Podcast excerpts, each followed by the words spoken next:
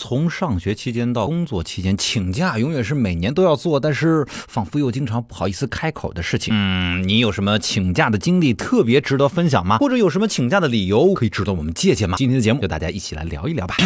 我要帮家里去看看，在上海读大学的妹妹不要跟男朋友乱来，去参加朋友的婚礼、小姨的婚礼、表姐的婚礼，各式各样的婚礼，记得一定要带图发朋友圈，因为那样显得真实。嗯，被爸爸妈妈绑去相亲，好几百个人等着相我。呢，必须得请假喽。人家去看最喜欢的偶像团体的演唱会嘛。这团体呢，之前演出中有一个成员坠台，手臂骨折了，所以我就跟老师请假说挚友骨折，需要前去探望。第一次请假说老板我要去买房子了。第二次请假说老板我要办公积金贷款呢。第三次请假说老板我要去付首付了。第四次就说老板房价涨了，我买不起了。考试科目一，科目一补考，考科目二，科目二补考，科目二再补考，以此类推。我老板现在充分怀疑。我是个智障。我有个朋友在二院当医生，他给领导请假说他要去三院看病啊。那一年冬天，让室友帮我去请个假。第二天呢，我在冬天中暑的消息就传遍全校，这不简单吗？你就说你眼镜度数太低了，要重新配个眼镜。哎，我都胡诌，说我做了个大手术，老严重了，每隔两个月必须到医院复查。就是自己心里有点膈应，人家一般都在嘴唇上擦点 BB 霜，就说啊自己低血糖，亲戚来来了。好痛！再努力憋出点汗，屡试不爽哦。我兜儿有啥直接说啥，不给请假拉倒，工资随便扣，反正也就是要